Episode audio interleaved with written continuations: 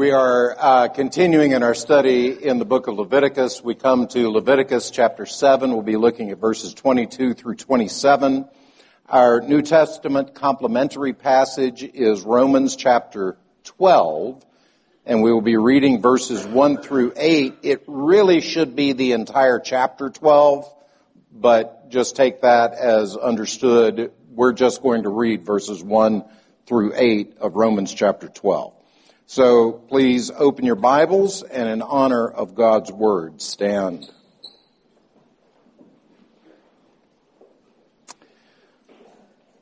Romans chapter 12, beginning in verse 1, hear God's Word. I appeal to you, therefore, brothers, by the mercies of God, to present your bodies as a living sacrifice, holy and acceptable to God, which is your spiritual worship. Do not be conformed to this world, but be transformed by the renewal of your mind, that by testing you may discern what is the will of God, what is good and acceptable and perfect. For by the grace given to me, I say to everyone among you not to think of himself more highly than he ought to think, but to think with sober judgment, each according to the measure of faith that God has assigned. For as in one body we have many members, and the members do not all have the same function, so we, though many, are one body in Christ and individually members of one another. Having gifts that differ according to the grace given to us, let us use them. If prophecy, in proportion to our faith. If service, in our serving. The one who teaches, in his teaching. The one who exhorts, in his exhortation. The one who contributes, in generosity. The one who leads, with zeal the one who does acts of mercy with cheerfulness. Thus far in the reading of God's Word, please turn to Leviticus chapter 7, beginning in verse 22 and continuing in the reading of God's Word. The Lord spoke to Moses saying, speak to the people of Israel saying, you shall not, you shall eat no fat of ox or sheep or goat, the fat of an animal that dies of itself and the fat of one that is torn by beasts may be put to any other use but on no account shall you eat it. For every person who eats of the fat of an animal of which a food sacrifice may be made to the Lord shall be cut off from his people. Moreover, you shall eat no blood whatever, whether of fowl or animal in any of your dwelling places. Whoever eats any blood, that person shall be cut off from his people. As far as the reading of God's word, let us pray. Father, as we have read, we come to the hearing, the preaching of your word, and we pray that you would show us the Christ who is hidden and yet revealed in all his beauty in that word by your Spirit. In Christ's name, amen. Please be seated. So when I am putting together a sermon, I try to start with a question or a thought that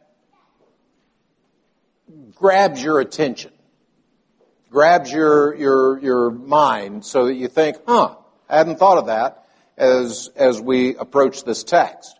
The problem with this morning is that I've got three completely different ones all colliding together at the same time, and I'm not sure which is the best. but there are three different things that seem to me to be addressed in this text. And, and so for those of you who like outlines, I'm just going to look first at the command that's given in this text.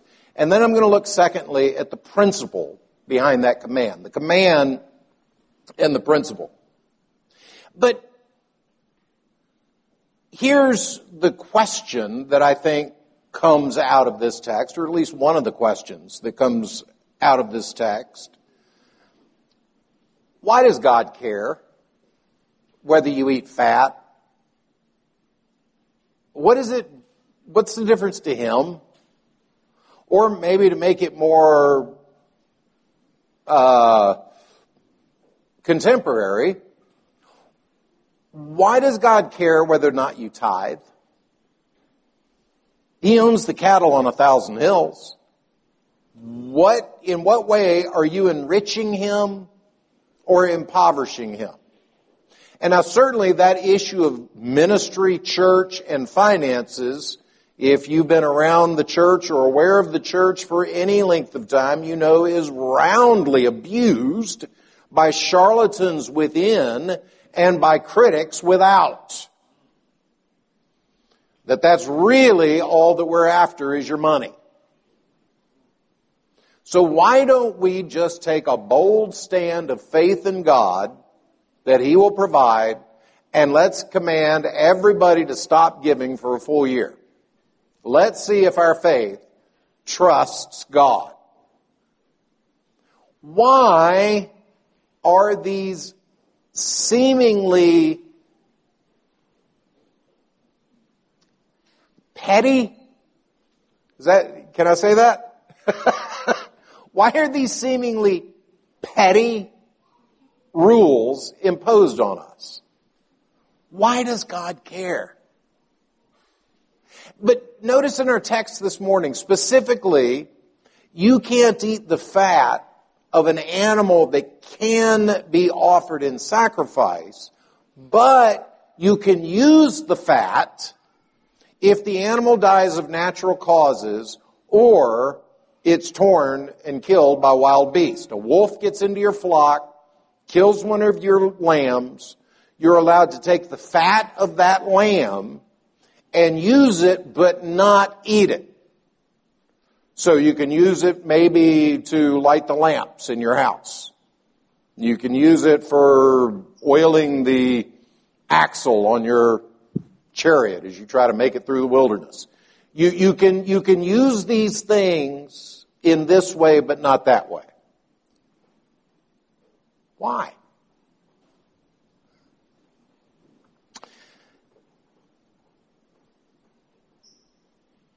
That question actually has been asked since theologians first started asking questions of God's Word. The rabbinical tradition, the, the, the rabbis and their understanding of, of the Old Testament, the rabbinical tradition states that God's laws, the Torah, are divided into three categories. There are those that on the face of them make sense. There are those that make sense after explanation. And there are those that make no sense whatsoever, no matter how much you explain.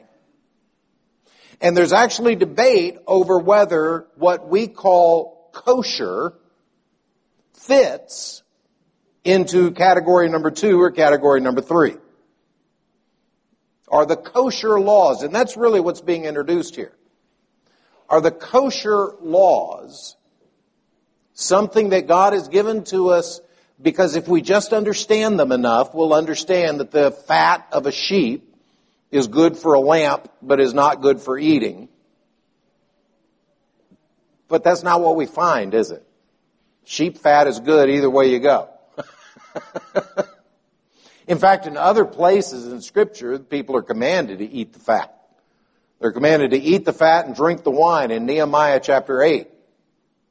When Ezra rediscovers the law, Nehemiah says, hey, stop your weeping. The people read the law and they said, we're sinners, we're condemned, and they started weeping. And Nehemiah said, don't you dare. This day is a day of joy. Eat the fat and drink the wine and give the portions to people who don't have them in their home. This is rejoicing. So it's not that fat in and of itself is dangerous or evil or wicked or anything like that because later they're commanded. So why these laws? What harm is there to God if we don't do it? What benefit is there to God if we do? Now, as we look at the text and the particular command that, that jumps out of the text here, it's this prohibition against eating the fat of specifically a sacrificial animal. So how does this work out in real life? How would this work out in the practice of the Jewish family? Now, some of you may have been raised in a practicing Jewish household. Or you may have had some interaction with a practicing Jewish household. And sometimes they will have completely separate sections of the kitchen for separate dishes. There are the daily dishes and there are the Sabbath dishes. There, there are things that are not to be mixed with one another. And if you think about how this works out in real life, I want you to envision a Jewish mother sitting on her stool in the tent, trying to figure out how she's going to apportion the stuff that she's got, and being super careful when her husband brings in an animal and says, hey, how about some nice lamb chops for dinner? Being super careful to say, okay, lamb chops it is, but just a minute, I need to very carefully, as we butcher this animal, make absolutely sure that none of the fat ends up in our meal tonight, or we will be cut off from the people. Another way of working it out in real life is same Jewish mom sitting there, husband brings in this dead lamb and says, honey, I was out with the sheep today. It was a tragedy. This lamb has been found it this morning. Wolves got into the wolf, wolf or sheep pen. This is what's left over. Then she says, okay, I know what I can do with the, with the, with the lamb. I know what I can do with the fat. This is the fat that goes over into this pot. This pot is specifically for me collecting this stuff so that I can use it for lighting lamps or whatever other household purposes I need. That's this pot here. In other words, if you want to know what kosher looks like,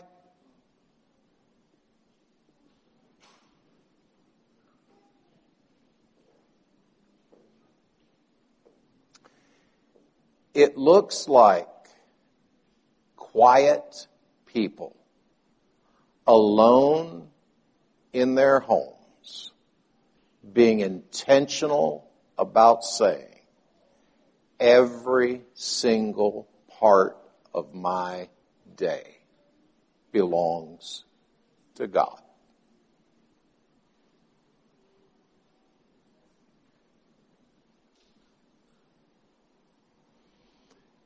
Down to the details of how I'm going to prepare family dinner. Down to the details of what I'm going to use to light or fuel the lamps that are in my house at night. Down to these small details unnoticed by anyone anywhere. Do you really think that the visitor who comes over for dinner is going to ask questions? Well, now wait a minute. I can see this food has been flavored here with some fat.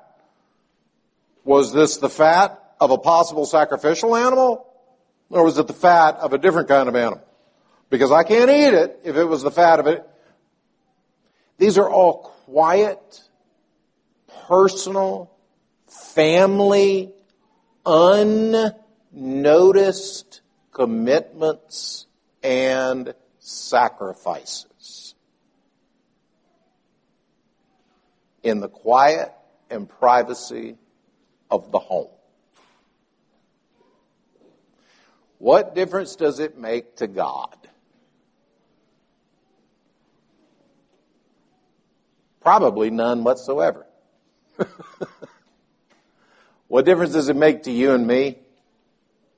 What difference does it make to you and me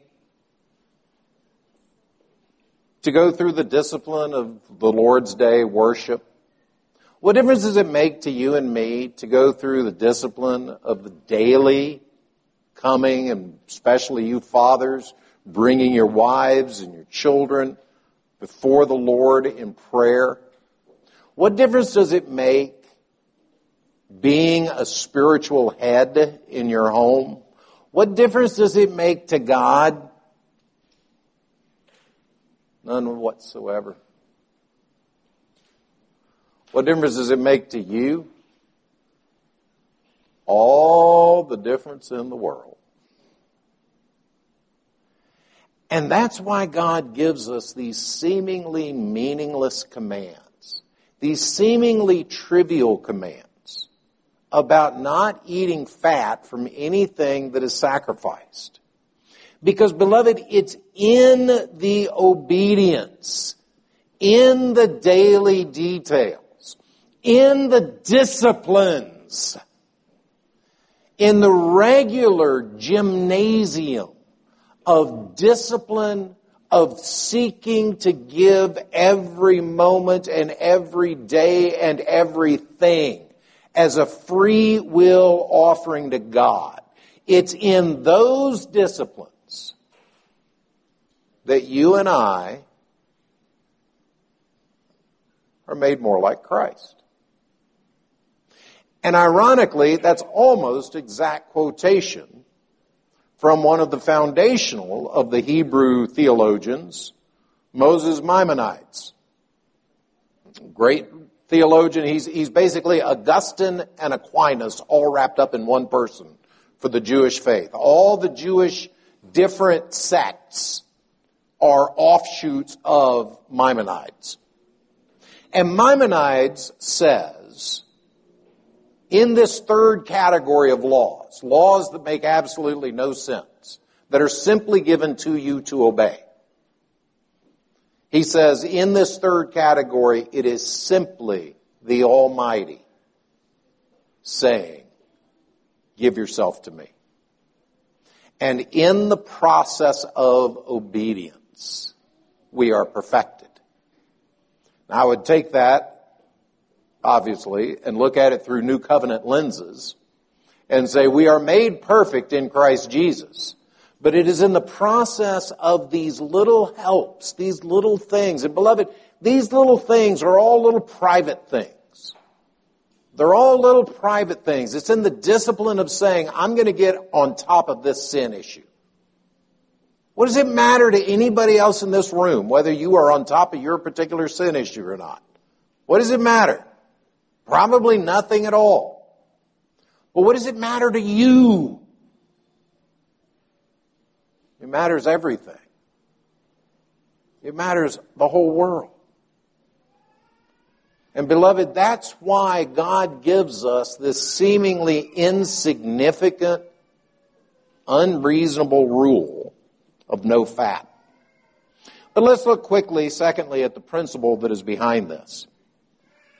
Because fat is a symbol of abundance. When the children of Israel are being promised to go or given the promised land, they're being told they shall eat of the fat of the land. Fat is somebody who has got more than they need to eat. As I can testify, sadly. Fat is somebody that is not suffering. Fat is a symbol of prosperity and joy and overindulgence. Let's be clear. It's also a symbol of overindulgence. So why does God say don't eat the fat? Is it just because he wants his Israelites to be lean and trim and healthy? No. Not at all. He tells them to eat the fat in other places. But beloved, this careful lifestyle, this care, think of the, of the, of the detail, of the attention to detail that this lifestyle requires, this keeping kosher. And this is not the only law in the kosher repertoire. There are many, many other kosher laws. But this is the kind of one of the first times that we encounter this concept of kosher. When we are keeping these laws, we're making a constant daily sacrifice, a constant daily commitment, a private, personal commitment that every aspect of our life is given to God. But in the meaning behind cutting off the fat, it's a constant and daily reminder that we're not ready to rejoice yet the Messiah has not come. This sacrifice is never going to be, this lamb can never be joyful. This bull can never be joyful. This goat can never be a piece of joy. Because the fat, the joy, the celebration that is tied to this sacrifice can only come into its reality when the Messiah has come, when the fullness has come, when all has been fulfilled. What difference does it make if you tithe to God? What difference does it make in your life if you observe the Sabbath? What difference does it make? What di- I'm sorry, I said to your life. Makes a lot of difference. What difference does it make to God if you observe the Sabbath? Why does He care if you rest or not? What difference does it make to God if you are pursuing holiness or not? Does God, is God blessed by your holiness? Is God threatened by your lack? What difference does it make to God? None whatsoever. Beloved, what difference does it make to you and me? Everything. Down to the absolute daily details of how I organize my kitchen if I'm a Jewish woman. This constant reminder that everything in our lives belongs to God, not just worship. This constant looking for that final Messiah, for that final time, that day, great day of atonement, that final time when the feast will come. Beloved, the book of Leviticus is a book asking and answering the question, how does one ascend the mountain of the Lord? How do you and I get back to the Garden of Eden? That's the message that the book of Leviticus is addressing. And all of these sacrifices and all of these pictures and all of these things are pointing us forward promising us one day. And the hope in which these men and women lived is, beloved, the reality in which you and I live. Father, may our lives taste, may they smell as sweet, may they taste as rich, May they be as completely dedicated to you as that unknown housewife thousands of years ago, carefully separating into the two different pots. Father, give us the same attention, the love, the passion for your control of every aspect of our lives. For that is exactly what Jesus Christ, our Savior, has purchased. All of us. We pray in Christ's name. Amen.